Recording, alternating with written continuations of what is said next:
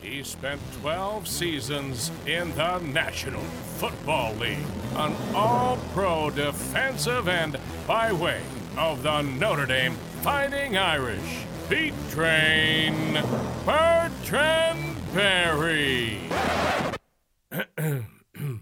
and uh, Mike Gross. It's Train and Gross on the No Bull Podcast Network. See, it's all better. That caught me off guard. It's all Wow. better. Did you hear how excited he was? Uh, yeah, For you. yeah. For you, Gross. Only the best for you, brother. I don't know what to think about that. What do you mean Wow. you know anything about that? You've been saying how, you know, the big voice guy was very mean to you for the first three months of this show. Hmm. Well, now he So gave you a disrespectful. proper introduction. Is that proper? Proper. What you say, Hammer? Problem. Proper. Break him off something proper. Oh, Wow. by way of, I don't even know where I'm by way of. So, I Oh, so don't you even know how want to the say it. full boxing treatment. Well, when we started the conversations, the negotiations, the Mm-hmm. the back and forth to bring this on, and one of the things that I said was, what I would have liked to seen in the introduction was a combined 12 years of NFL experience, Mm-hmm. Yeah. and There then you his name and mine. Well, if you add it up, because that's not a lie. It's still what he said. He just said it differently. Yeah, I guess. How you feeling, guys? Feel good. Feel all right. Feel okay. That's good. You like your new intro? I can live with it. it's a work in pro- it's a work in progress. I wanted it to sound like normal and then hit you with something different in the Yeah. middle. And No, it's then- different. It And was then now that's different. It's different. And then we'll make a whole new one, new new music and there everything. you go. Yeah. We'll save that though. Yeah? So when we do like our look back, like the hundredth anniversary Okay. show, There you go. we can we can roll that back and All right. Roll that beautiful footage. Before we do this, I think we talked about this in November. Okay. So I want to I want to take this. You know how I drive around and things catch, ca- drive around when I'm allowed out of the house, Mm. Sean Crespin, which isn't very often. right. COVID lockdown. Um, it's almost it's a full month after Christmas. Yeah. Is it okay for people to still be displaying the Christmas lights, like No. turning them on? No. Like I understand some people never take them down. Pump the brakes. We got a lot of people that put them up well before, like a month ahead. Nobody says anything. Like if you on, on November 27th, Is this happening in your neighborhood? I was out the other night, and there are several houses. several. Se- like this is not a one-off. Okay. Like to say, oh, that's lazy person. Just no. This is there are several people still in, let's call it Central Phoenix, that are still proudly illuminating their Christmas decorations. Okay, I can't be a hypocrite because I did say, because of 2020, you are allowed to do whatever it is to make you happy. Which I, I think like that's that. a, that's a year. So I you like get that. you get a year grace. Right. A year. Yeah, you get a year because 'cause Technically, this is- 2020 2020 was a year. Right. Okay. And it's It's a a whole. whole year. And we're still in the Christmas 2020, right? Because it was December 25th, Uh, Right. 2020. And we're still seeing 2020-ish type stuff going on. Sure are. So, yeah, we the, the flip of the camera didn't our calendar didn't yeah, change yeah, everything. Still, still, still some stuff going on. Yeah. Lost some good people already. Can I ask you a question about these lights? Yeah. Are they just like the you know the, the yellowish white lights, or are they the No, this is full-on multicolors? Red, green, full Full- uh, on color display No, up see, on the you can't peak of the see- roof no, no. and in the trees. I don't care if it's making how happy it's making. That's awful. reindeer and Santa too. Uh, this, the, what I saw was just lights. Okay. So I want to be fair. I didn't see any like Big blow up- inflatable snowman. Yeah, I did not see any of that. And it's been cold lately, so you know it, it it feels like Christmas. But we're a month plus after Christmas, and they still had the lights up. And I thought, man, this Hold up. That's what you thought. way. Yeah. Wait. Thank you. Yes. Uh, thank yeah, we had to get that out Yeah. for sure. So I'll report out on that because you know how little things uh, turn into big things. with That's me. right. Speaking of of the same though, Mm-hmm. how about that for a segue? There you go. Newsflash: Tom Brady's going to a uh, Super Bowl. really? Yeah. Wow. 10th Super Bowl in a 21 year career, um, which, again, we'll talk about Tom Brady in a minute, but the Tampa Bay Buccaneers go into Green Bay and get this win. And I think when we saw the playoff field set, Yes. you know, one of the things that we said is, boy, I'm, I do not want any part of going through Green Bay in late January. Yes. And we said, look at the teams that we think are possible, right? You take. You take the Washington football team out of that equation. We talked about the possibility of being the Saints Yes. possibly the Rams, and they did make their trip there, and we know how that ended. And of course, Tampa as and I'll be honest, I said mm, I don't see Tampa going through New Orleans and winning, given what happened. But if they get there, that's a tough assignment, even with Tom Brady. Yes. I'm eating crow today. Yeah, well, there's a lot of people eating crow, including uh, his former coach back in New England. But uh, that's a story for another day. We'll we'll get into that a little bit later. I, I there are there are no words to describe Tom Brady anymore. He is simply the best. There is no debate. There is no more discussion about who is the goat, who is the best quarterback, who's the best NFL player of all time. He has silenced all of that debate. He is the best football player to have ever, and I mean ever, put on a uniform. His career is one of those where you, if you were to have a a, a, a, a game console, you couldn't get that kind of success playing Nintendo or uh, Xbox or PlayStation. You you couldn't have that kind of success that Tom Brady has had. And you think about the fact that he was the 199th player in his draft picked. Yeah. He was a six round pick in his own draft, and he- he's a guy now that is all of a sudden talked about as not one of the best football players ever. He may be one of the best athletes ever. If they were to do that, that 100 greatest athletes again, Yeah. Tom Brady has to be in the top five. There is no doubt about it. seamless, seemingly ageless, and getting it- 43. right? But you look at you know they pictures of him. They did the progression. I forget which game it was. They did the Drew The first Brees. Super Bowl. Mm-hmm. Well, no, well they did when the, the Saints and the Buccaneers played. They did Oh, yes. a side by side. Tom Yes. Brady, Drew Brees. Yes. They did from their rookie year to Yes. present day of how Yes. they've aged. Yes. Tom Brady looks better now than than he did when when he started. That Like draft picture where he's got the arm spread out and he's oh, cleaned up and, and yeah, like That's, that's that's a tough spot right there. right. but, Yeah. You know, so Tom Brady ageless. He's getting better with age. He's My Benja- wife calls he's it the Benjamin Illuminati. Button. Like, we- he's we s- Benjamin Button. Thank you. That is a great way to. That's the first time I've heard that. It's a good way to put it. He's Benjamin Button right Yeah. now. Yeah, you you look at you- celebrities. Yes. like he he's like that. Like you just talk, take the football off for a minute. Mm-hmm. Like this man is not aging. You, No. you look at him physically, and you're like, damn, he's forty some years old. No, you're not. But then you do it, and I saw the remember the hundredth uh, anniversary NFL where they they had all the football players in the room and they filmed that commercial. The, That's the- right. with Great the- commercial. The gold ball, Yeah. uh, the gold football on top of the cake, and they, Yeah, yeah. and Tom Brady's sitting at the table, and they want him to get into it, and he gives all his rings to the dude next Yeah, to him. yeah, he goes, yeah. "Here, hold these." Hold these. And he just, Well, he's going to add another one. you think? Well, he gets one either way. You know, you either get a conference championship one or you. Yeah, get but for the Tom big- Brady, the only one that matters is the is the big ring. We'll, Well, get we'll do, we'll do a preview uh, later on, but Well, he's got four of those too, by the way. that's true too.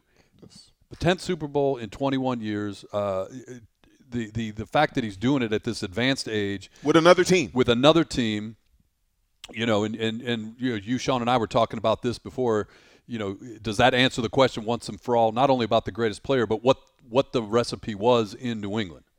yes. You you look at where the Patriots ended up this year, and I don't know if I'm ready to go all in and say it's that black and white to say it's because you got to give Bill Belichick some credit I mean, here. You do have to remember the Matt Castle year. Matt, you know, Tom Brady breaks the leg in the first game of the season. They still go 11 and 11 5. and, and make no mistake, Tom Brady at the beginning of his career is not the Tom Brady now Nope. because those teams were led squarely by their defense. Mm-hmm. It was the defense and the running game that clearly was the catalyst for the first two Super Bowls to Yep. be sure. I think you got he doesn't get enough credit for being somewhat of a chameleon throughout his career. I know everybody wants to say, well, he's was he a system quarterback in New England? But in New England, you could pick different systems. What you're talking about now, he started out it was a run game. It was kind of like, you know, like anytime you have a young a young quarterback and they have success, run game, defense, you know, equaled his first couple. Don't blow it. Yes, exactly. But then Randy Moss is there. Now they're setting records, NFL records, trying to take the top off every play. Now they're go- they're airing it out. Then as he gets a little bit older, it mo- goes to more of a true West Coast type off type offense, more crossers, more the ball extended out of hand- his hands quick. Mm-hmm. Exactly right. And now you're back with BA, and it's almost another completely No different risk and no situation. biscuit. exactly. So he doesn't get enough credit. You can't call him a system quarterback because amongst these 20 years. You could say he's been in four different systems. what Yeah, system I'm- do you want me in? Is his Yeah. question. And I just keep going to Super Bowls. He does. He does. Uh, Sean asked you this, so credit where credit's due. What before we came on and started recording, what what what is you you've done this throughout the course of this season when we looked at things and you talk about rookie quarterbacks and how you would prepare. How do you prepare for Tom Brady if you're a defense? Like what what it, what's the book? What what when you look at Tom Brady and say, here's what we're we're coming up. If you're in Kansas City's locker room right now, What what is what is it about Tom Brady? the secret to Tom Brady has always been a front four. If you have four guys up front that can get after him and make him uncomfortable and not allow him to sit in the pocket and survey the field, because if you give him time, the man has played 21 years. There is no defense that he hasn't seen. There is no coverage. There is no no no no hide type of coverage, no no no disguise that he hasn't seen before. So if you just let him sit back there and play seven on seven, he's going to absolutely kill you. We've seen the Giants, we've seen the Eagles, uh, we, we've seen other teams that have had the formula, and the formula was we need pass rushers. We need guys that can get Tom Brady on the ground, get him off his spot, get him uncomfortable in the pocket. If you have those type of guys, and then you can play coverage with the other seven, then you have a chance of being successful. How many times did you play him in your 12 year career? Do you see him? I played Tom Brady, I believe, five times. And I did not have a lot of success. I had a lot of sacks against Tom Brady, but I didn't have the overall success. I think I beat him twice Right. in my career. Did you see him in college? No, I didn't see him in college. I was I was already gone. That just lets you know how long how old I am, one. But, you know, Tom Tom's been around for quite some time. Well, when he came out of, Mi- I'm a Michigan fan, right? When Yes. Mm-hmm. he came out of Michigan, you talk about it at the outset about the fact that he was a six round pick, 199th pick. and that w- you know that w- people didn't look at that and say, well, this is you know this is complete disrespect to Tom Brady. I mean, that's pretty much what his college career was, right? I Right. mean, you know, he was a good college quarterback. Him and Scott Hansen were hand in hand. They were they were one A, Exactly. one B. Yeah. Oh, And we're Scott Hansen right now, gosh. Mm. right? So, you know, you look at it and talk about the fact that the the Patriots when they drafted him, Mm-hmm. uh, you you might say they were geniuses at the time, but He was a serviceable backup. when you for Drew draft Bledsoe. somebody in the sixth round, you know what you what the real plan is here. Yes. And, and to have that turn into this uh, this type of career is absolutely remarkable. Conversely, Mm-hmm.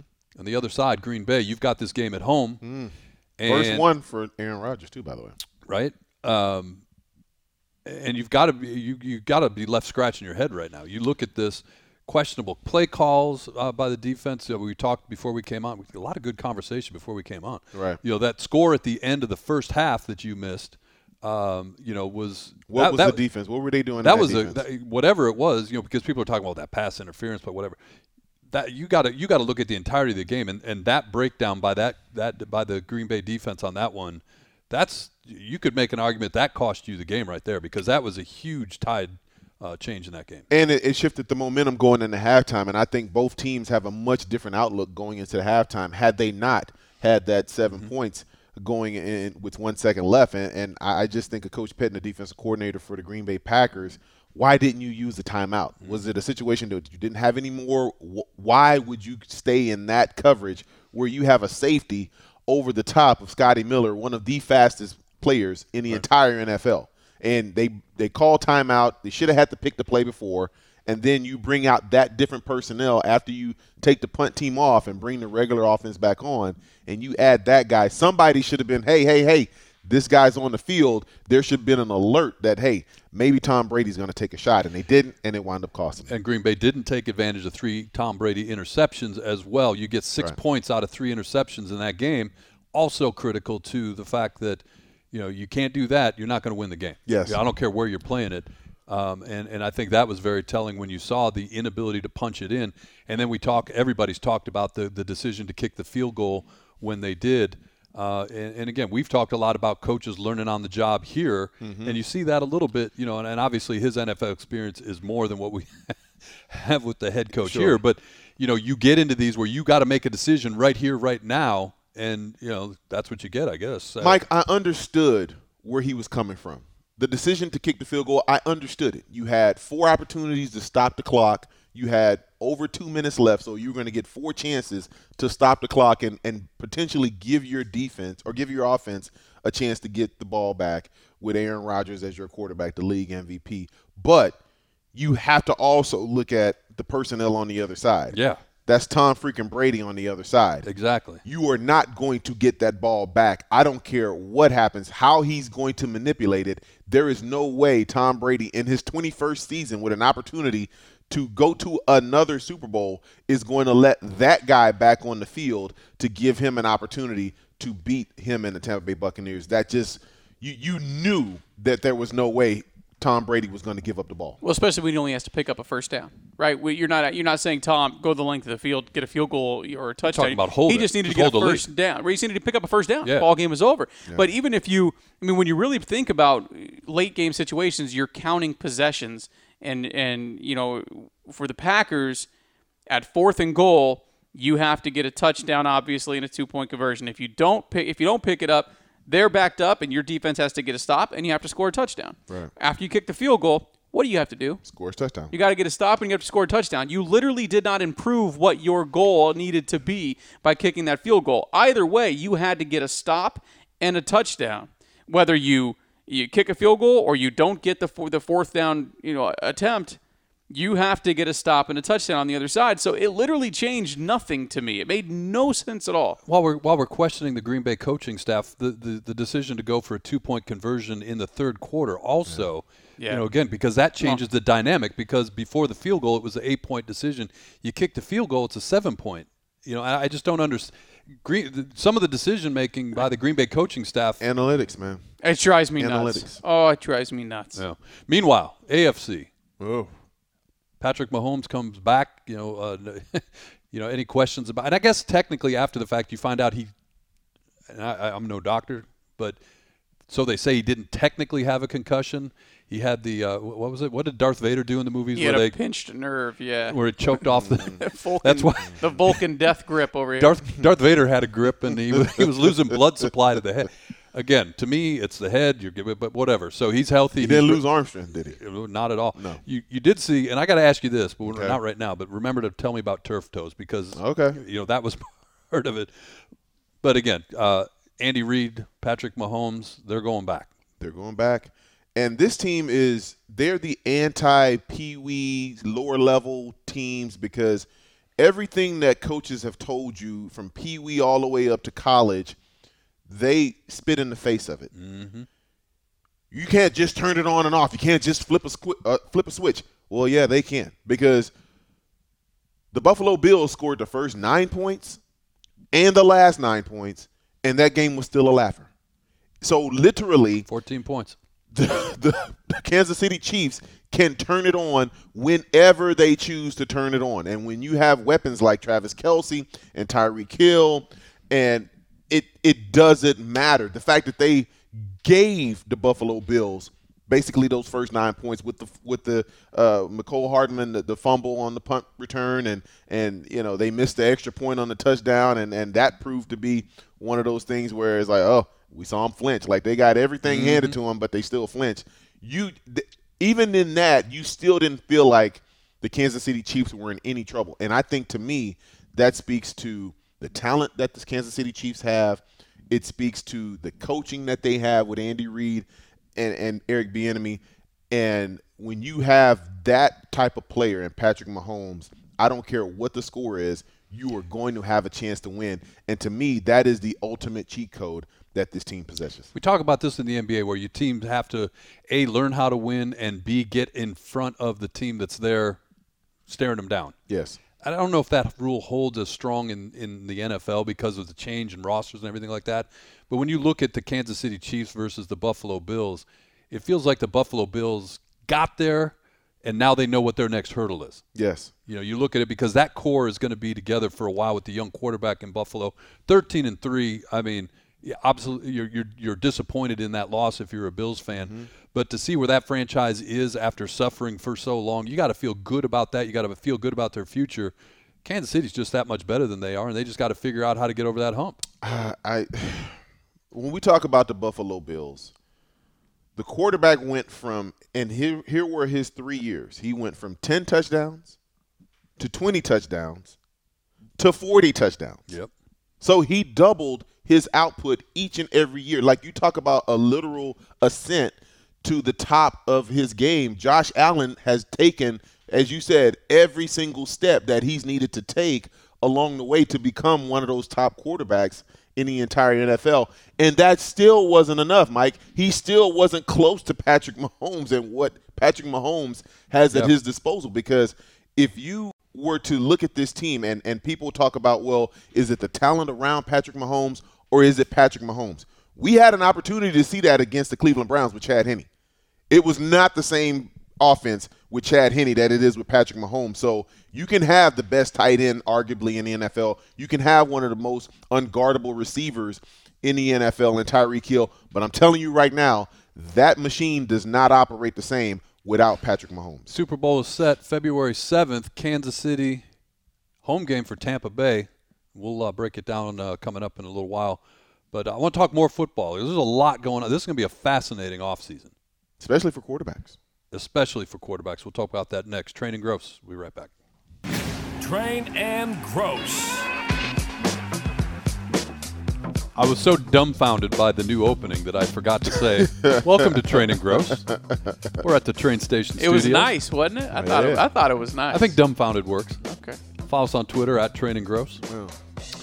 Uh, Well, It's going to be a fascinating offseason Yes, it in will the be. NFL for a lot of Yes, reasons. yes. And there's some things that, that we need to get to in the future that is going to be tabled because of this conversation. will there even be an offseason? That's the question. Well, and that that's, you know, they've already made some decisions about the combine. Um, The uh, there was a report that uh, agents for incoming players and uh, front office personnel have been told to expect an offseason similar to last year. Hmm.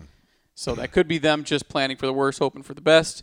But they have been uh, informed to expect an offseason similar to last year, meaning no rookie minicamps, with uh, most things being done over you know the zooms of the world. And, and before we get into it, Mike, can we just give a special shout out to the rookies that made the Pro Bowl this year? right? uh, Jefferson out in Minnesota and Chase Young in- Yeah. in, Washington to make a Pro Bowl with no offseason. As a rookie, I mean, like it's hard enough as a veteran to make a Pro Bowl, and you've had plenty of offseason, but to be a rookie with no offseason, no practice time on the field, really, to get that done. Well, I don't want to go too far down this path, but you know, one of the things that the players' association's kicking around saying maybe we should change this CBA a little bit and and modify your expectations of the players during the offseason because we showed in 2020 that you can have a full NFL season without all the things that you make us do from the time the season ends to the time training camp starts. That's that's a fair point, but I think when you start talking about quality of football too, there was a big disparage between the teams that were really really good and the teams that weren't so good. That's a fair point. How much time as a player did you spend? One, so take out from the, the start of training camp to the end of whenever your last game was, whether that be the regular season or the postseason. How much time did you spend at the facility during the quote unquote off season? I I didn't I only took a week off usually, maybe a week and a half as far as not doing anything. Right. But as far as getting to the facility itself, I didn't spend a lot of time other than what was required, other than the off-season workouts, other than the OTAs and mini camps and all that kind of stuff, because you do have to give yourself a little space. You, you do have to detox from that facility because you're there so much during the season that you almost have to offset it by not being there as much during the off season, but still doing something that's that's honing your craft, so to speak. So take care of yourself physically, but give yourself a mental break. Yes, indeed. All right, we'll get back to that because I think that's a fascinating topic, and it'll be interesting to see how the players pursue that. Mm-hmm. Yes. And as Sean said, you may have another offseason similar to what you had last season. As we knock on wood, hopefully we're, we're rounding a corner with COVID and Mm-hmm. all that, but you know you, you still have a lot of precautions that have to be in place. So Yeah. uh, the the news of, of the offseason though is going to be quarterback movement. Yeah. It's going to be mo- quarterback movement, and we'll kick it off with my hometown Okay. and and you, Sean, and I, you know, we got a group text going, and and, and the announcement was made that um, the Lions and Matthew Stafford have uh, agreed to part company. And, and what that means is that the Lions, because Matthew Stafford's got a couple years left on the contract, Yes. the Lions have agreed to move him. Yes. So it, it was a, you know, he came and asked, Mm-hmm. and they are obliging, which teams sometimes won't do. And we'll see what happens down in Houston. But before we before we do that, can I just vent about the Detroit Lions? Please go ahead. And they suck. Yes. The Ford family, okay, you make nice cars, I guess, but you don't know how to run a football team. Hmm. Yeah. You do not run. I mean, you look at what I've seen in my lifetime. I, I started watching the Detroit Lions when Billy Sims was wearing the Honolulu blue and silver. Wow. What happened to his career? Ended. Injuries. What, what great. Fa- Go back and look at some of the. If you've Barry never Sanders, watched. 10 years. Right. You never watched Billy Sims play, though. Go Oh, back he and was watch a some of beast. his highlights. Yeah. Like, he, he was he was amazing. And and, for, and and and while you're there, Mike, just let me throw this into why would you give two all-time running backs the same identical number? It was a Ford family. And then you then you fast forward to Barry Sanders. Uh, oh. Sure. Completely different than Billy Sims and a better running back. Arguably the, the greatest running back of all time. What Mm. he did in ten years, Mike. What he did in 10 years with that team. Mm. And take nothing away from Emmett Smith. Emmett Smith, uh, w- fine, fine Hall of Fame career. Give him He that did it line. with the Cowboys. Give him, give him that line. Those wide receivers, that quarterback. my goodness, my goodness. Just flip. Yeah. Put Emmett Smith in Detroit. Put Barry Sanders in Dallas. What happens? But again, Calvin Johnson. Calvin Johnson recently, before Matthew Stafford's announcement was made, Calvin Johnson said, "I am still so angry Mm-hmm. and so bitter." yes. I don't know if he used the word bitter, but I'll use it for him about how I was treated and things were handled and the culture in the Detroit Lions locker room. Mm-hmm. I can't go to the building to this day. Wow. You know, you've had I don't know how many regime changes there, and he still won't go. And now Matthew Stafford makes the makes the announcement, uh, or the Lions make the announcement they've agreed to part company at his request. Wow. And you know, it, it just continues. Sometimes, what's the old saying? If you, you want to know who people are, just listen. They'll tell you. Yeah, and that's absolutely. that's the Lions. I mean, you were a free agent in the NFL. I mean, what what's when when you guys talk when, when you look at it, Mm-hmm. like what would have taken you to go to Detroit? Like, I mean, you you just you look at the, some franchises just have that stigma. It would have taken the U.S. Mint, all of it, for me to go to Detroit because you know the chances of you winning a Super Bowl are slim and none because they are one of four teams that have never even been Yeah. to a Super Bowl. You know the other three? Well, one's here. Oh, win! I thought you said win. Ben, Gone. gone. Sorry, Gone to a I wasn't even paying attention. Edit that out. You see his Yeah. face? No, Edit Oh, that's the that out. promo of no, the show. edit it right out. there. Edit it out. Yeah, yeah. I Delete thought you said the footage. win. Did you say Ben or win? Been, been to a Super Bowl. There's four Oh. Detroit. teams. Mhm. Cleveland, Yep, Texans. Jacksonville, yep. Houston. There you go. See, I was paying attention. If I well, if I listen, I was paying There attention. you go. Sound, that was face. stupid. I was like, Don't make me reach over this table. uh, Just what is that say- over there? Uh, okay. Make me re- Anyway, reading is fundamental. moving right along. You said Ben or, or win. Yes, I recall. Oh, there's Sorry. quite a few that haven't won. A Yeah, Super I- Bowl. I'm sorry. Yeah, I don't- my my bad. yeah. Just, just- Anyway, uh, yeah, keep uh, twisting the mint knife, to Mike. go Keep to twisting the Detroit, knife. Uh, they would have taken the whole mint, the whole mint, Yeah. to get me to go to Detroit. and and I look at it now. You got a new coach, new general manager. Great, you know he's going to bust people. What he's saying is, I'm going to bust the kneecaps. uh, Whatever Coach Campbell's talking about. It's like He had a wild press conference. He it said, was "We're crazy. gonna he's dropping. He's swearing. Yeah, and- when you get knocked down, we're gonna get back up. We're gonna bite your kneecap on the way back up, and when we get knocked down again, we'll do it again. So, so there, Wild. there, there's another topic that we got to come, we got to talk about too, because uh, qualified uh, candidates for these head coaching vacancies that have occurred in the NFL here in the last couple weeks, it leaves a lot to be desired. I mean, Uh, there's a lot of who is this guy? You got to go Google this guy. Like, wh- where was he before this? Yeah. And and and what what is his credentials? I, I'm with you. I, I'm with you. And and look, I, I don't for a second buy the because I, I I was in Denver when when Eric Bieniemy played for the Buffs Yes. for CU. Yes. And so you know follow his career, and you know Andy Reid gets a lot of credit, which he should. No question. But learning right next to him and and a architect of that offense, and he's not getting a look. Well, something tells me he's getting the Houston t- Texans job. And the reason I say that is if it wasn't him, because you can't hire these guys Right. until they're eliminated, That's what- they would have hired somebody by now. But the thing that It's- bothers me, he's getting that job. Yeah, the thing that bothers me about Eric Bieniemy is that coaches underneath him, quarterback coaches, wide receiver coaches, have gotten NFL jobs before the offensive coordinator. How does that work when he's supposed to be the most qualified? If he's supposed to be the most responsible for that side of the ball, how is it the guys underneath him are getting jobs before him? Um, How many how many years do you have to get overlooked before you just say, you know what, maybe this isn't for me? And to to be where he is as Eric Bieniemy, I, I just feel like he has to be thinking in the in the, the, the most private moments, like, damn, another one gets hired over me. Like, what do I have to do to Well, be accepted? And let- that whole I does I don't interview well.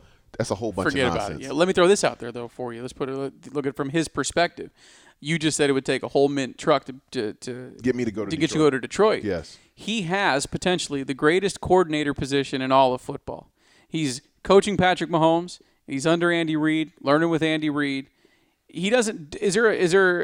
Is it fair to say he doesn't necessarily have to take the dumpster fire that is the Houston Texans job right now. He can find because let's be real, look Yeah. at how difficult it is when you get your first head coaching job and it flames out how difficult it is to get another one. So does he need to jump?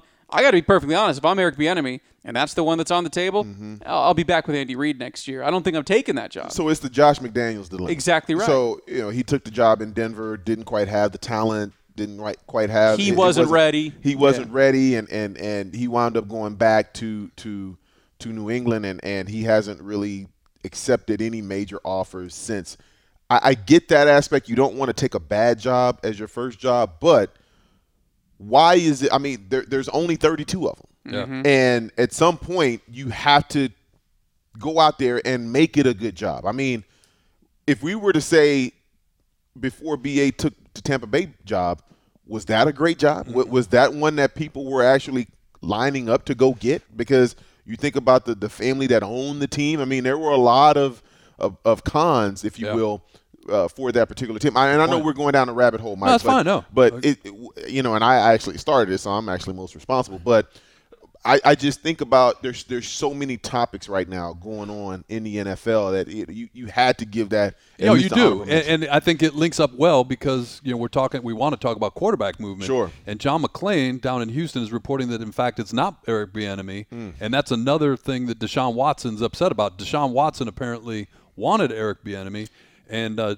uh, John McClain's uh, just put something out that it's uh, I don't Leslie Frazier and somebody else are the the finalists for the job, and that's put Deshaun Watson in an even bad, uh, worse, mood if that's possible. trust is broken, Mike. And, and and to me, when Deshaun Watson, a guy that who remember when Deshaun Watson was first drafted out of Clemson, his head coach called him Michael Jordan.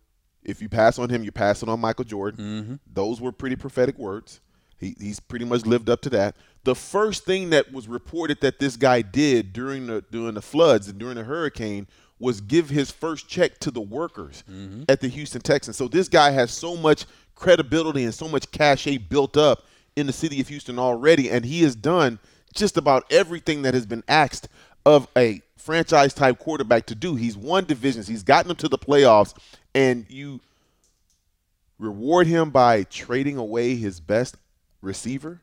Now we here in Arizona we're thankful for Thankful. it, but my goodness, Agreed. how do you expect this man to have any trust in the front office when you take away his best option at receiver and he still led the league in receiving or in in, in, in yards thrown? I mean, my goodness. And it's- does the man show you that he can play? it shows you how hard it is for players in the NFL also to dictate the movement. We talked a lot about NBA, you know, the getting three guys together. We, you know, It's totally different. Matthew Stafford, whatever happened, we don't know what the conversation was, but he went and they he said he said I want out. And the only reason he's on the list of players that are moving because the Lions said okay. Yes. So Deshaun Watson can be upset. Deshaun Watson can, you know, pitch a fit. What's his recourse? He doesn't have any recourse. Right. You And know, because if you sit out, the clock stops ticking. yeah, and you lose money. and, and you'll never get it back. Yeah. So you know, you look at that and say, okay, here, here's where we are, and Deshaun Watson's at the top of the list. Quarterback movement this offseason, you got potentially, uh, what would you tell us? 18 teams could have new quarterbacks when this season starts. Yeah, Uh, and and there's only 32 teams, so that just lets you know the patience of these organizations are v- it, it's it's non-existent. There is no patience when you see a Tom Brady go to the Tampa Bay Buccaneers and they instantly make a Super Year Bowl one. run year one. Yep. Uh, there there is going to be very little patience, and and people are and and teams are going to be, hey, we need to win now. We need to make this splash move to get this guy that we feel like can take us to that next level, can get us over the hump, and and you're seeing GMs and quarterbacks and head coaches pay a price for the lack of patience in today's NFL. Let's look at the list. Uh, We won't get to everybody, but a couple of names that, that jump out at me. First, if I look at this, and, and Sean pointed me to uh, to a list that was uh, tweeted out this week by Adam Schefter, um, a, a cool graphic that he had. Look at the oldsters. It's ben Roethlisberger. Is he back next year?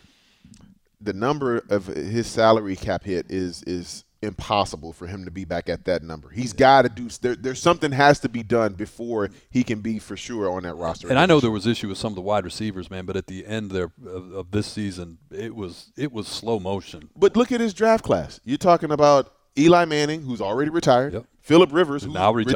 retired, Yep. and now you got Ben Roethlisberger, the last of the Mohicans, and he looks a shell of himself. He he doesn't look like he can move. He's not Big the same and slow. Big Ben. Like, he's and big. He's slow. always big, but- he's a huge target now. It, I, I just feel like at some point after what 17 years, Yeah. or it, it's time to move on. A couple of older guys too, uh, but with less fanfare. Uh, Ryan Fitzpatrick, uh, you know, the Harvard guy, guy plays high school ball at Highland High School. Shout out to the Hawks. Uh, you know, he seems like you know he he won't get any headlines, and he will either not play Mm. or he'll turn up someplace next year and be in the mix. Is how I look at Ryan Fitzpatrick. Alex Smith, My goodness, that story. I don't know if Feel you good guys saw story. it on on 60 Minutes. I mean, you knew you heard the story.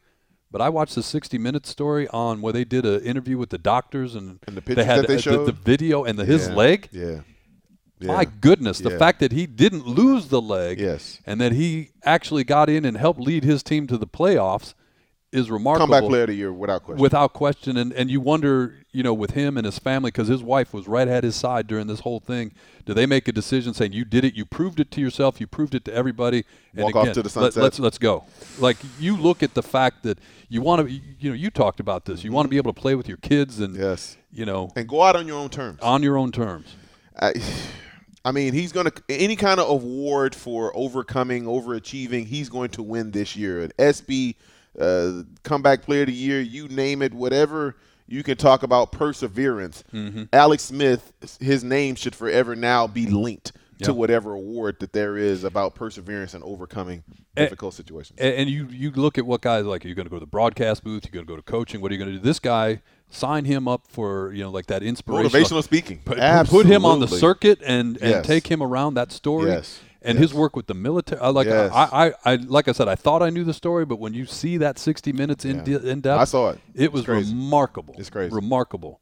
Uh, then you could look at the rest of the list. You got a guy like the Mitchell Trubisky's of the world. Like ugh, you can't move him. Jared Goffs, Jared- Jared Carson Wentz. Will cannot he be move there? him fast enough. Yeah, but you it- know, you know. Cam Newton's on that list, and I don't know where you put him. Is he down there with the old guys? Because he's not that old.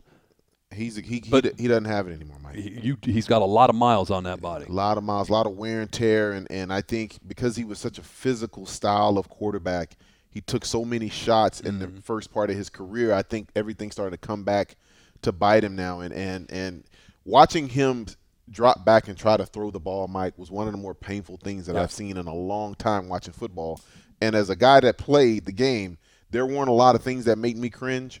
Watching Cam Newton throw the, th- throw the ball this past season made me cringe. And you, you look at Cam, all that's true, and you also appreciate how fast that Patriots roster degenerated. Like that wide receiving core was bad. But remember too, Mike, they had the most people opt out for COVID. Seven. Yep. And you start Real names, too. Real names. I mean, starters on defense, guys that really could have helped that defense, and and it. I think the season would have looked a little bit different. Maybe Buffalo doesn't have as many wins.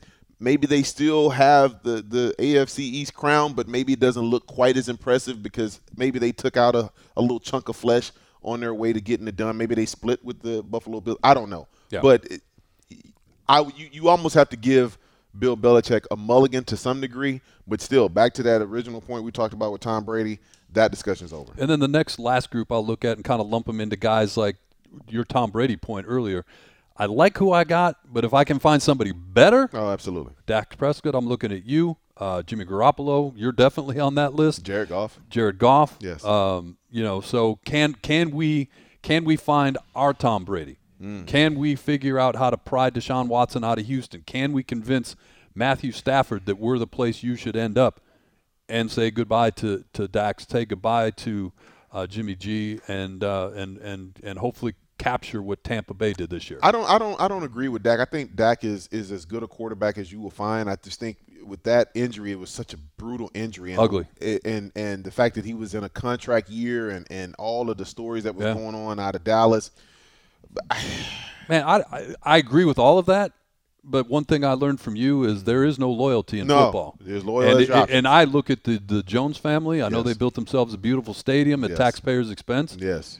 but if they think they can get one over and move on, Do you think they would pass on that opportunity? But who who is going to be better than Dak? I, I don't know the answer to that. but Because I'm- Matthew in- Stafford is not better in, in their than Dak. mind. I'm, I'm talking about in their mind, Right. Because you look at it, because you know there's been huge disappointment because they haven't done anything. Right. Beautiful building, talented players. Well, They, need to got look in the Zeke, they mirror. got Dak. I mean, what you know? They need to look in the mirror. Then. It's like, uh, well, I, I, hey, and that's my point. D- That's the man making this decision. That's that's where I think all of them, you know, all of them have, you know, you you, you could do chapter and verse about, you know, yes, but yes, but. J- He's on the list, and I think it's fair to put him on the list. I don't know if I was in charge in Dallas that I would do that, though. Is my no, point. I would not. and I think I miss Sam Darnold, but he's not in Dax's, uh, not in that same conversation. No. but he's he will likely be on the move as well. Yes. No so question about it's it. going to be fascinating. Yeah. and uh, y- y- what it is, it's going to be like you see on on uh, Facebook when somebody posts a video of the big domino setup that they got when the first one goes, and then the whole chain of them Watson. start. Deshaun Watson is that guy. Deshaun's the one that'll keep it going. Yes. Yes, he is. Because if you're the 49ers, your eye is how do I get Deshaun Watson? Can't get on the phone. and fast if you enough. can't get Deshaun Watson, then you go to Plan B. And then uh, keep in mind the the real the biggest fish of them all that really isn't on that list, Aaron Rodgers. Is he on that list? Oh yeah, he's on that list, Mike. Because I'm telling you right now, when you listen to that post game interview and you look at the series of events from the draft all the way forward, there is no doubt Aaron Rodgers has some ill feelings. He feels some kind of way about the Packers organization. Cardinals, And- Cardinals go and get DeAndre Hopkins. Buffalo gets uh, uh, Stephon, Stephon Diggs. Diggs, yeah. What do I get? Yeah, what if, do I if get? I'm him. I mean, and I, I started I started looking at it like, okay, if he goes to San Francisco, place where he's from, that area, oh my goodness, Let me ask you this though: oh my goodness, 13, 13 and three each of the last two years. If you're Aaron Rodgers, you're walking away from that, yes, I am. and you're on. You're also understand on contract for three more years. So if I'm the Green Bay Packers, I'm I'm basically going to make you pull a Carson Palmer to get out because I got I, I have three more years on the deal you just signed. But this is what the Packers do, though, and we talked about this stat. They are going to be the only franchise with two different quarterbacks that have had one Super Bowl win and three MVPs. So when you have arguably one of the best players in the entire game, and you don't fill out your roster to complement that guy, there is going to be frustration. There's going to be resentment. We saw that with Brett Favre. Am I going to play? Am I not going to play? And I think you're starting to see a little bit of that with Aaron Rodgers. I think he finally understands that, oh, wait a minute, these guys aren't as, as loyal to me as I thought they were. I saw a crazy stat about Aaron Rodgers. He's the only quarterback in history to be to have been bounced from the playoffs three times in games in which he threw three touchdowns. He's the only Hmm. quarterback in history. He's he's been bounced from the playoffs three times when he played to a level that was you need some help. better, good enough to win a football Well, game. my question about Aaron Rodgers is to your point, Sean, is if you're the Packers front office, because I I guess technically they don't have an owner, right? Because if you're the front office, And Ted Thompson just passed. Right. What What does it take for you to say, yeah, okay, we're gonna we're gonna release you like we did Matthew Sta- like the Lions did Matthew Stafford? Like I get what you're saying. It's I, not I- what they do, though, Mike. I understand that, but I understand because if if you if you're going to do that, Mm-hmm. you got to have some kind of guarantee. Because the guy that you drafted is not Aaron Rodgers. If you use that Brett Favre, Aar- Aaron Rodgers, where you sit, learn under Brett, this guy he was third on the depth chart. It's not like Yeah, everybody. Jordan, Jordan Love's not the guy. No, it's so why not did like- you draft him in the first place? Excellent question. Excellent question. Because we knew But Aaron you Rodgers didn't. coming out was a, was a pretty. But good you quarterback. didn't. So if you're the front office, you're going to say, "Yeah, you're right. I know you were mopey and pouty in your post-game press conference. We're going to give it to you. Go Uh, ahead." No, they're not going to do that. I That's don't not let how they- him go. That's not how they operate. Business. I do not let him go. So I understand why Aaron Rodgers is in that Mm. because of what he said. But I, if I'm looking at this, if I'm the Packers, I d- no, do not, Mm. do not let him go. it's going to be interesting. It's bro. going to be a fascinating offseason. doubt. we'll uh, obviously keep an eye on it. All right, the other side, we got to talk a little basketball. Mm. I've got some thoughts on uh, the Pac-12, and we'll get into the Suns a little bit. That's coming up next on Training Gross. Train and Gross. I don't have any problems with the rejoin. It's just the intro, right? Damn it. I thought the intro was nice this week. So I you mean, do feel some kind of way about the intro. It caught Is that me what off you're saying? guard. Okay, it was funny. dumbfounded is the word. that, You was, did say that.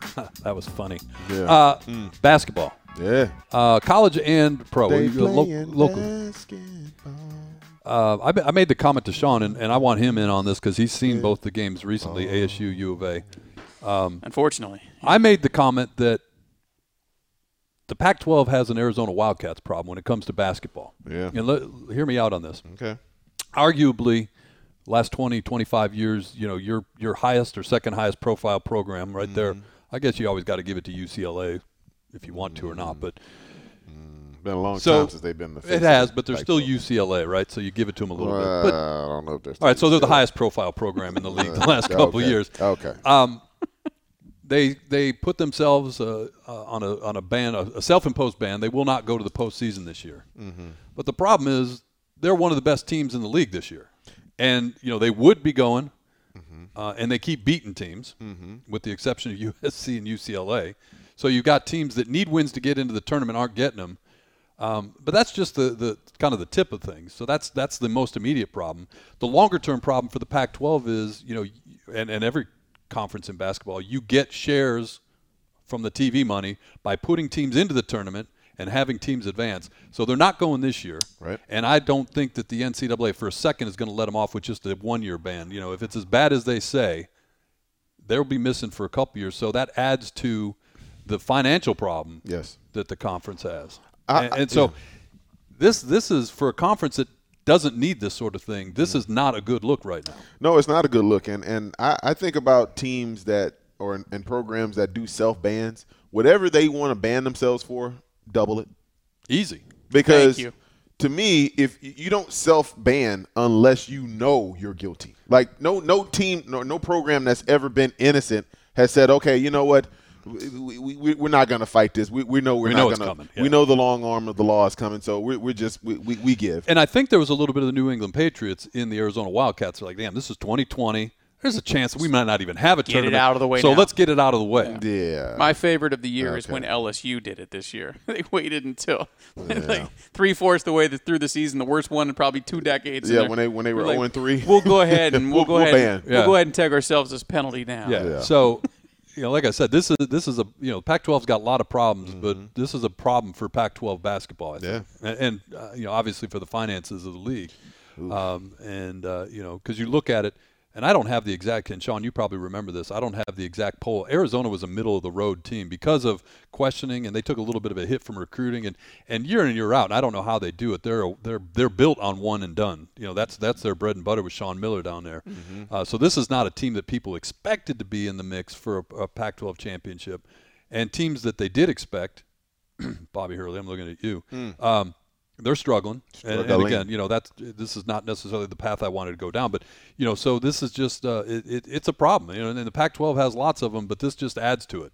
the problem with the Pac-12 is that they they want to believe that they're higher up in the in the hierarchy than than what they really are, Mm-hmm. and and it's almost I, it's almost an identity crisis. Yeah. you you you you you feel like you are are much more established. And, and, and seen in a higher regard than you really are in, in the broad scope of things. Because if you're not in the ACC basically, or you're not in the Big 12, nobody nobody really cares and and that's the that's the tough part that people have to come to grips with and living in the heart of Pac-12 country that that that is that's especially tough to have to say but when you look at, at, at final fours and you look at top seeds each and every year in the tournament when they have the tournament you, you don't see Pac-12 teams you know up and down those those those those regions. You don't you don't see them you know with okay there's two in this bracket, there's two in this bracket, there's two over here and there's one over here. You just don't see a lot of that. You see maybe one, maybe two in the entire Yeah. tournament and those guys usually exit out pretty easily, pretty quietly, pretty early. the So Big Ten get last year? Like nine or ten teams in? Like you know, and it, part part of the issue is competitive balance, and and, Yeah. and just the for, and the other side is monetary. Yeah. You know, and a big part of the the, the gap, the widening gap, is the lack of uh, revenue for these teams. and it ain't just basketball too. by the No, way. that's the point. And it's it's the end of January. Joe Lenardi's doing his brackets, and he's got three teams in. You know, so that's you know they're right there with the. Are we gonna have a tournament this year? Though? Well, and again, that was the point earlier with Arizona. The, their plan is to take everybody to Indianapolis and have a centralized quasi bubble tournament in all the facilities in and around the Indianapolis area, right by the NCAA uh, headquarters. do they have 64? I don't. I lived in Indianapolis. I don't know if they have 64 hotels. Dude, they're going to be. Uh, they've got the hotel space. They do have the hotels. There was uh, somebody from Indiana was on something I was listening to. Uh, they do have they they're very confident in the hotel space, and they're also confident in the, the facilities to run a 60 how many teams is it now 68 69 It's the four, 68, so 68 team tournament. So between big high school gyms, between small colleges, and you know they're talking about at the outset even using uh, you know putting multiple courts down uh, in uh, Lucas Oil Field and playing games simultaneously. Wow. You know, but I think that, you know Oh, that's AAU style, right? well, that's the trade-off as opposed to having people come and go. Um, you know, because the- you, you, again, it's 2020. You got to Yeah. do, you got to do what you got to do. Yeah. And for the NCAA, the Yeah. most important Yeah. thing is what CBS CBS, yeah, oh, or yeah. Viacom, TV. I guess. Yeah, TV. get your TV money. Yeah, and you know, and and I, I forgot about I forgot all about that, Mike. You you could pull that off, and if you were to have multiple games in a, a Lucas Oil Stadium, it makes sense because you're not going to be able to have the fans anyway. So it, it it's not like you're going to have just one showcase game every single night. There's going to be multiple games going on in the same arena, preferably. And the other thing that happens is uh, the officials they travel too, and UConn shut down their program because one of the officials that worked their game was was COVID positive. Yeah. So you got to get the officials into Indiana, That's Indianapolis, and and lock them down too. I- it's so crazy what's going on. I mean, Mike, I just, I just, I wonder about the space in Indianapolis. Like, I mean, l- I know it's been a while since I lived there, but I just don't remember that being the biggest city in the world and, and having enough hotels. Because you got to, you got to think like you're bringing the basketball team, you're bringing the coaches, Yeah. you're probably bringing a few front office people, you know, and and and Maybe they limit it this year. And to your point, they got you know, but but even with that, you, you how do you lock it down? How do you? But I, I like their odds there better than putting people on planes flying them around because think I'm about with you on the that. thinking about the the ASU Invitational opening round of the NCAA tournament, right? You fly to Dayton and then you get on a plane immediately if you win and go someplace else. Yeah. And so that movement, I think, is what's scaring them. No doubt. And if they get them all in there, we'll see. It'll be interesting to see. Meanwhile, the National Basketball Association. What to make of our Phoenix Suns? You know, because I heard somebody, and I, I want to give credit, but I can't. Local radio here in Arizona talked about 15 games in, after a nice start, a lot of attention. The Suns have the same record after 15 that they had a year ago. They're in the seventh seed in the West right now, if the playoffs were to begin. yeah, there you go, there you go. And you know, what do we make of the Suns? So, because it's been, like I said, it was a it was a wonderful start and gave people a lot of hope. sure. Um, but it's it's been a it's been a little bit of a, a struggle. Not a good look back to back against the Denver Nuggets, a team that you know, those are one of the teams you have to climb over in the West. Mike, the, the the West is so loaded. When you really look at the top teams in the West, of course you got the LA teams, you got Denver, you got to have Portland in there. You start thinking about the the New Orleans Pelicans. Yeah. Um, there are a lot of teams that are, are going to have a say. The Utah Jazz, another team. I mean, there are so many teams that are locked in. I I can see them getting if they can get to the playoffs. To me, that's a huge win, even with Chris Paul and and Monty and, and Mm-hmm. So just the eight seed get in and, and just get that monkey in, off your back. Get that off your back. I think that's a huge win for the Phoenix Suns in 2020 slash 2021. Chris Schubert, who's uh, Sean Crespin's partner on on the podcast, uh, and I used to do a radio show together, and uh, n- admittedly not for the Suns, but we would do this when the Coyotes were getting ready to, to choke away a playoff spot. Right, right. But you look at it, what you you know your worry index, I think uh, Chris called it, where you look behind you if you're the Phoenix Suns.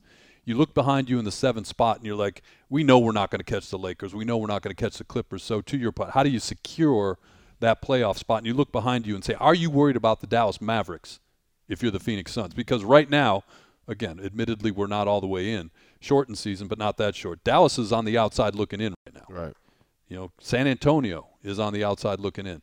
I look at Dallas and say, yeah, if I'm the Suns or teams at the bottom, that's a team that I'm looking at saying, you know what? I worry about them coming up on me. And I'm going to say this, Mike, and I and, and please everybody that's listening out there, please don't take this the wrong way, but size matters. And I think about the Phoenix Suns. they are not the biggest team in the world, and when you start talking about the size of, of, of the teams overall, it is going to be difficult for Yeah. them to match up with some of the better teams because the better teams, their advantage is their size. Yeah. And when you have a, a, a- a smaller point guard who's a quintessential point guard, a guy that doesn't really look to score as much as he used to, and Chris Paul, who never really looked to score, then you're asking the DeAndre Aytons and you're asking Devin Booker's to to have Herculean efforts in order to to make up those points that maybe Chris Paul doesn't.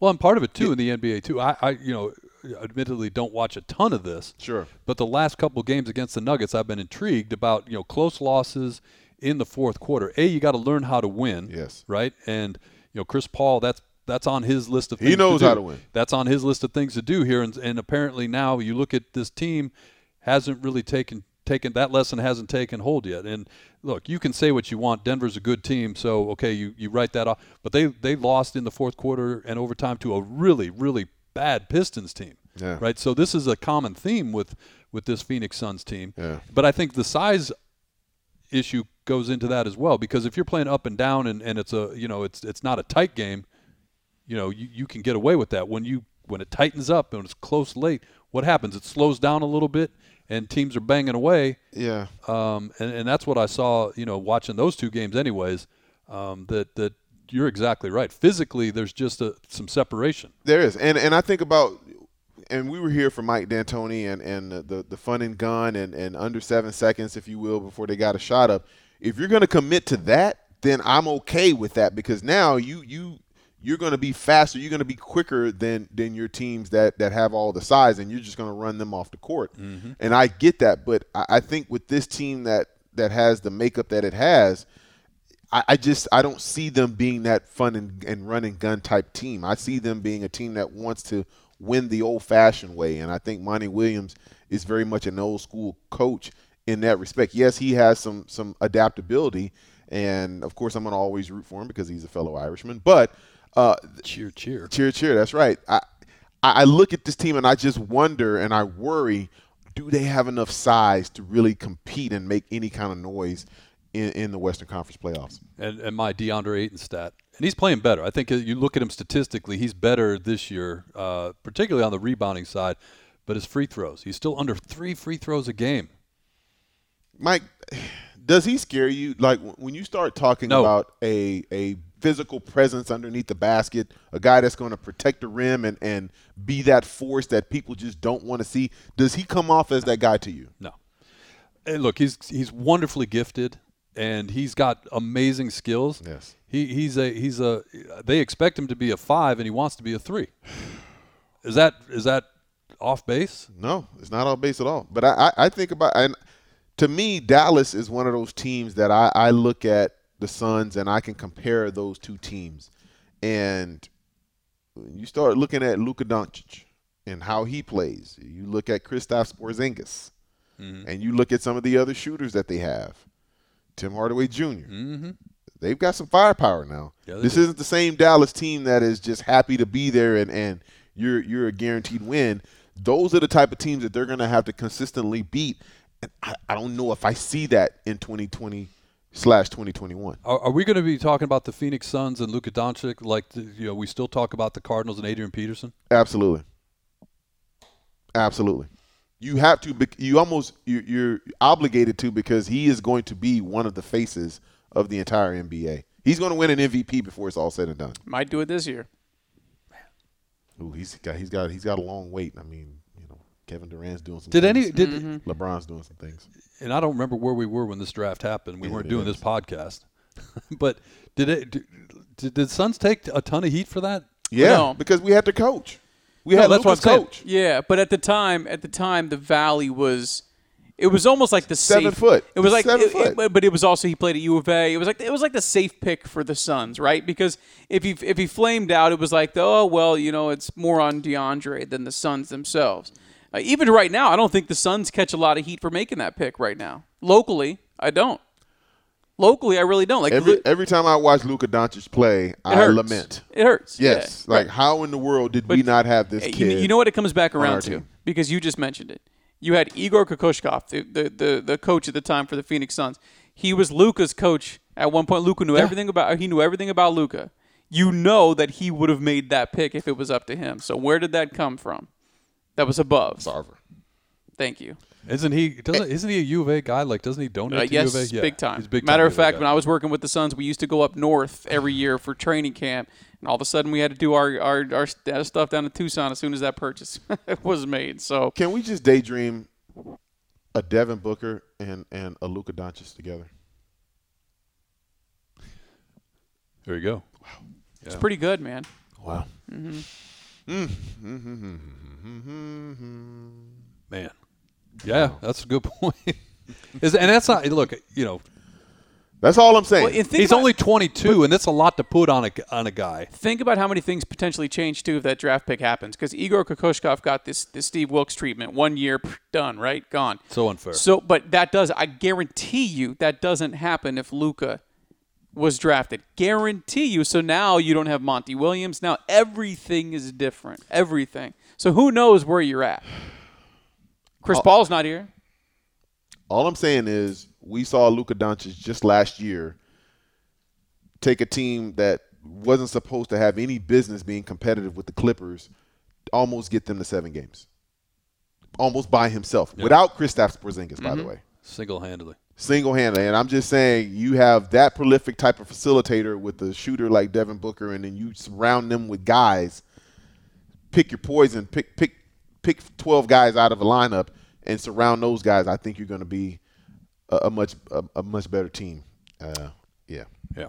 Let's check the clock on the wall. What ti- hey, it's time for pump the Go. Brakes. Let's get to it, brother. I can't wait. I'll be on the other side. Training Gross. Yeah. Yeah. Yeah.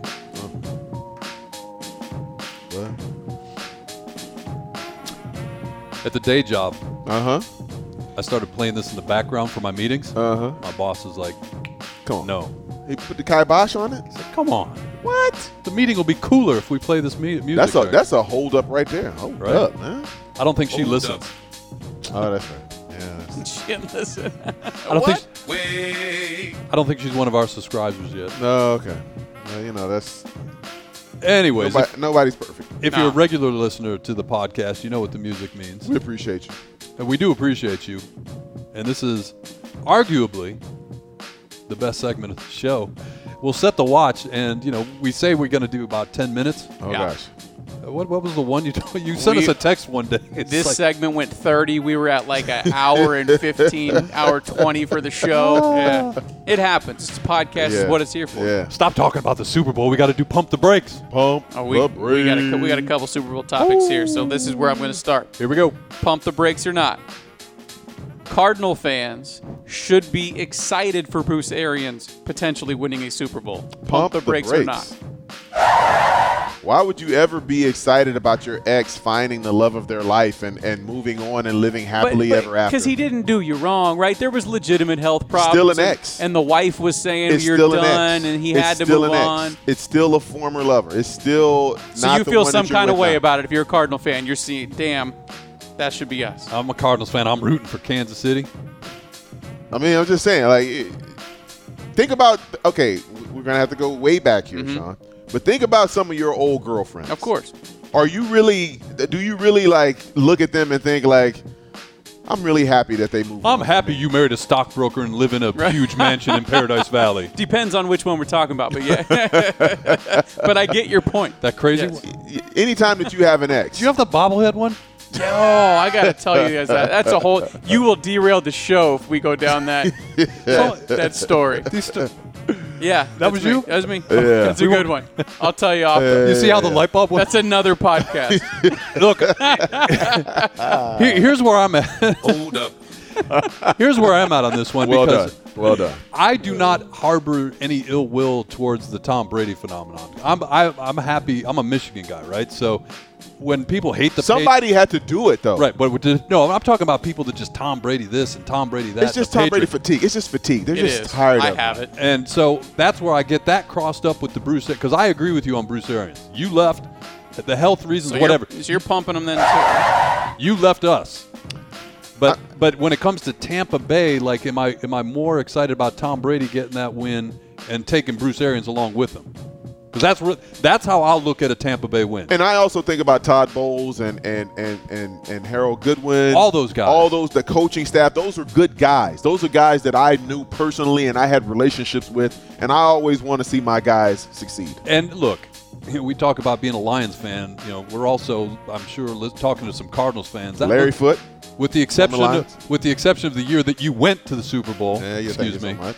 Uh, those were some pretty darn good years for the Cardinals and Cardinal they were. fans, and Yes, they so. were. Yeah, so you, you th- those guys you feel good for, but Well, and I think there's a couple of those years, you know, like some of the Carson injury years, yeah, where you there's the what if factor. You know, that's that's They still have been there. healthy. Tyron Yeah. Matthew hurting his knee. Yeah, Tyron Matthew. Yeah, who's also in this Super Bowl, by but the way. I'm For with the B. second time. I'm with B. Yeah. Mm. You got to pump the brakes. All Pump right, the so we'll brakes, pump yeah. him. So you're so you're not excited for Brew. I'm a little disappointed. I'm not saying that. I mean, I, I have a relationship aside from Arizona with Breatt. Me and BA go back to '98. I'm saying with Cardinal Indianapolis. fan, like the fans Yeah, yeah, yeah. out there, sure. Yeah, the fans. You know, no, you can never All be right. excited. For I like the somebody else. girlfriend reference. That's That's spot a good on. one. Yeah. All right.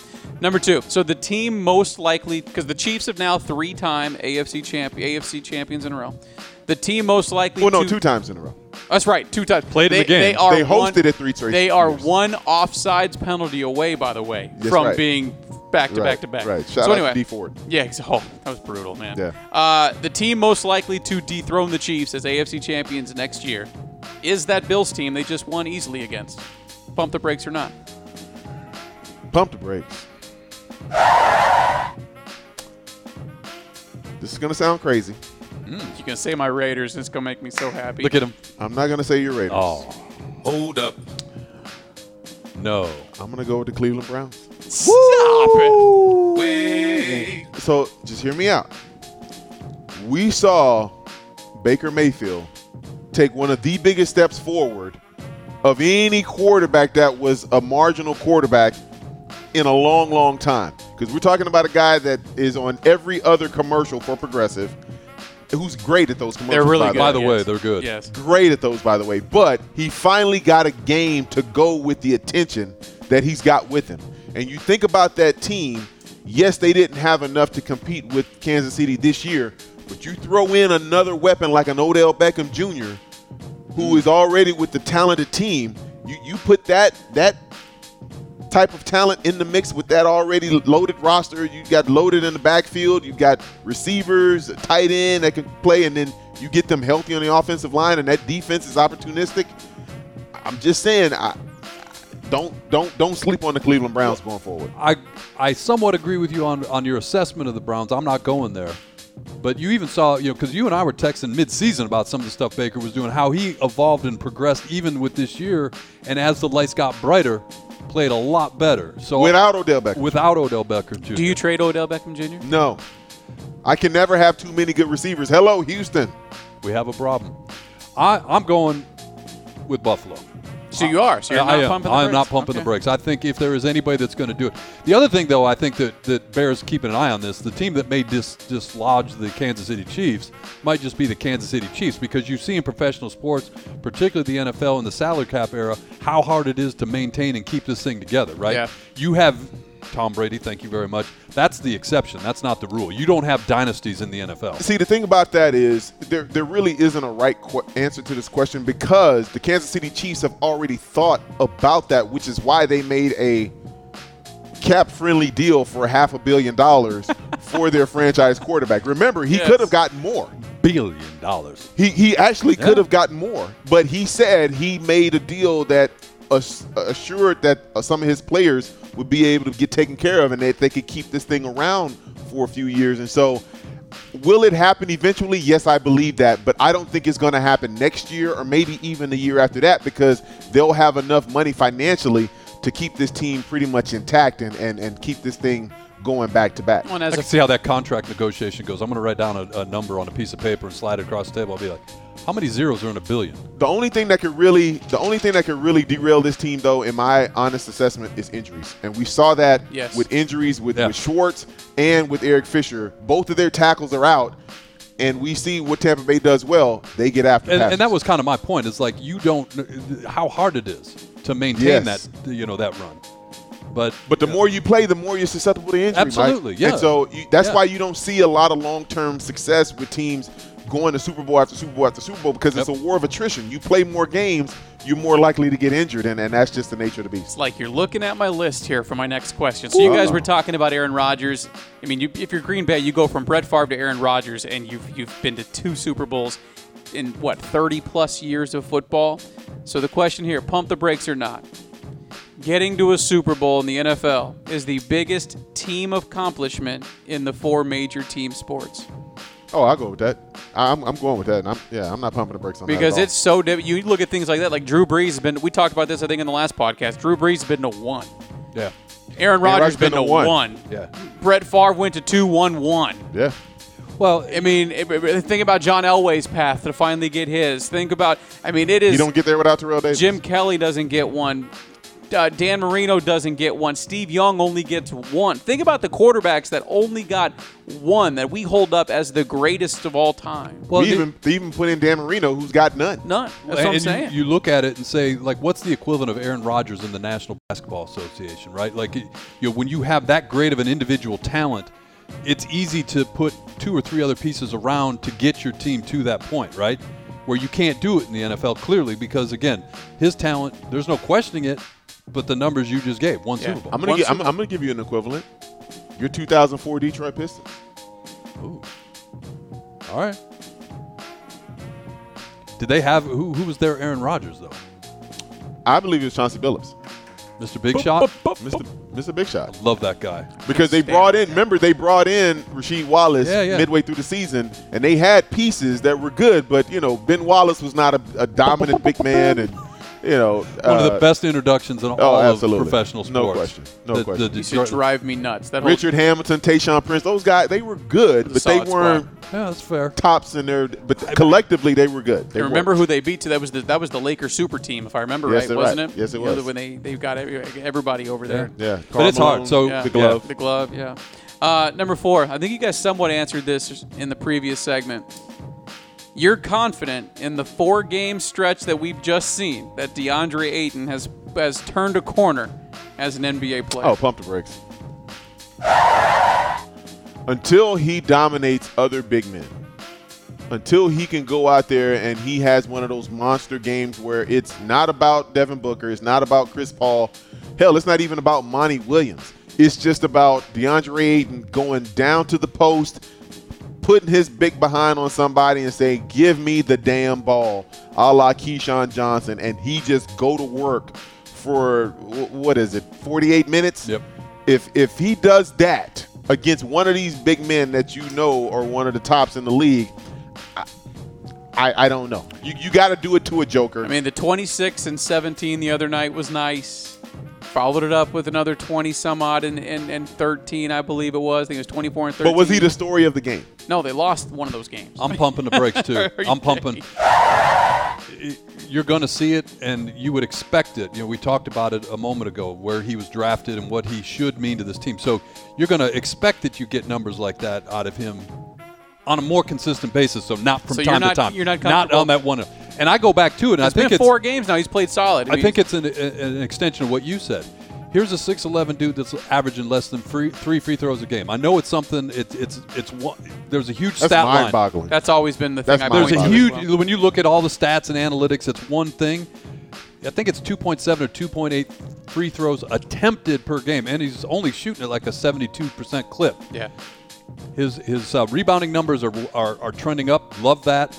Scoring a little bit down. Well, and More he's- talent on that team, so that you know there's going You're to be a trade. seeing an aggressive nature finally. Like you're seeing him. I throw- need you to s- just just punch on somebody But that- one time. Like you're seeing that. But but the thing that that when you start talking about aggressive, and I'm gonna always use Shaq as that measuring stick.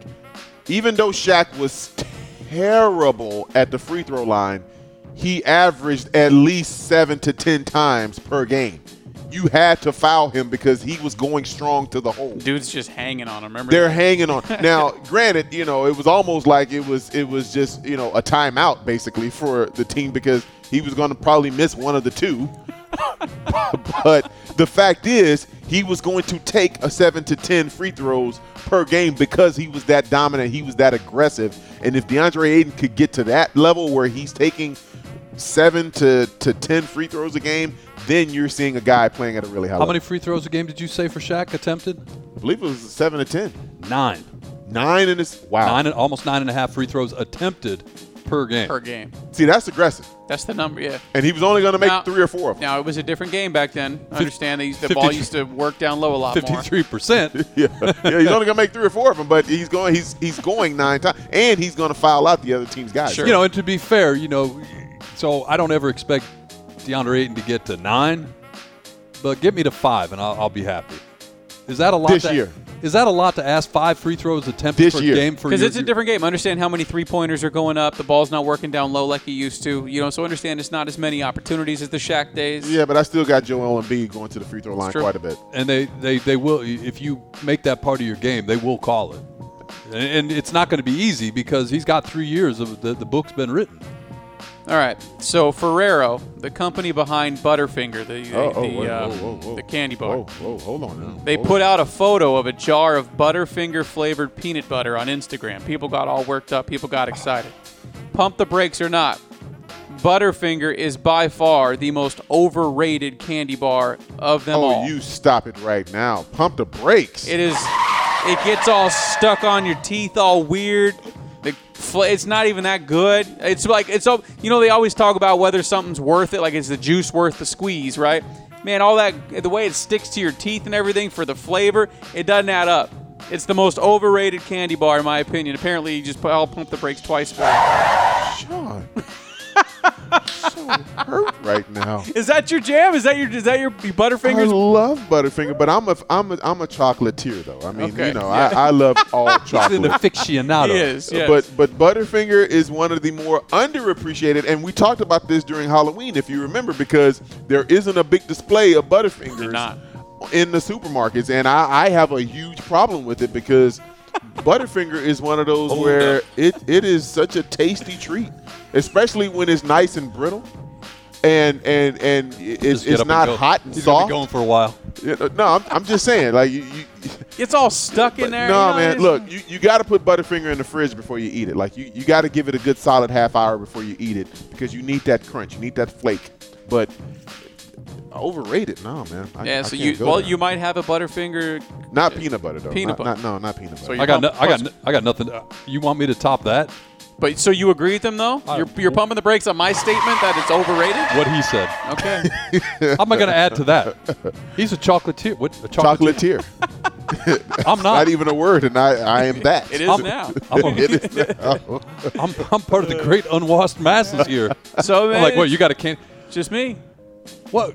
Let's give let's give you a plug though before we get out of here. What was that candy you broke out last week? Put it on. Oh, put it man. up for Hey, everybody. Hey, the peanut butter bars, ladies and gentlemen.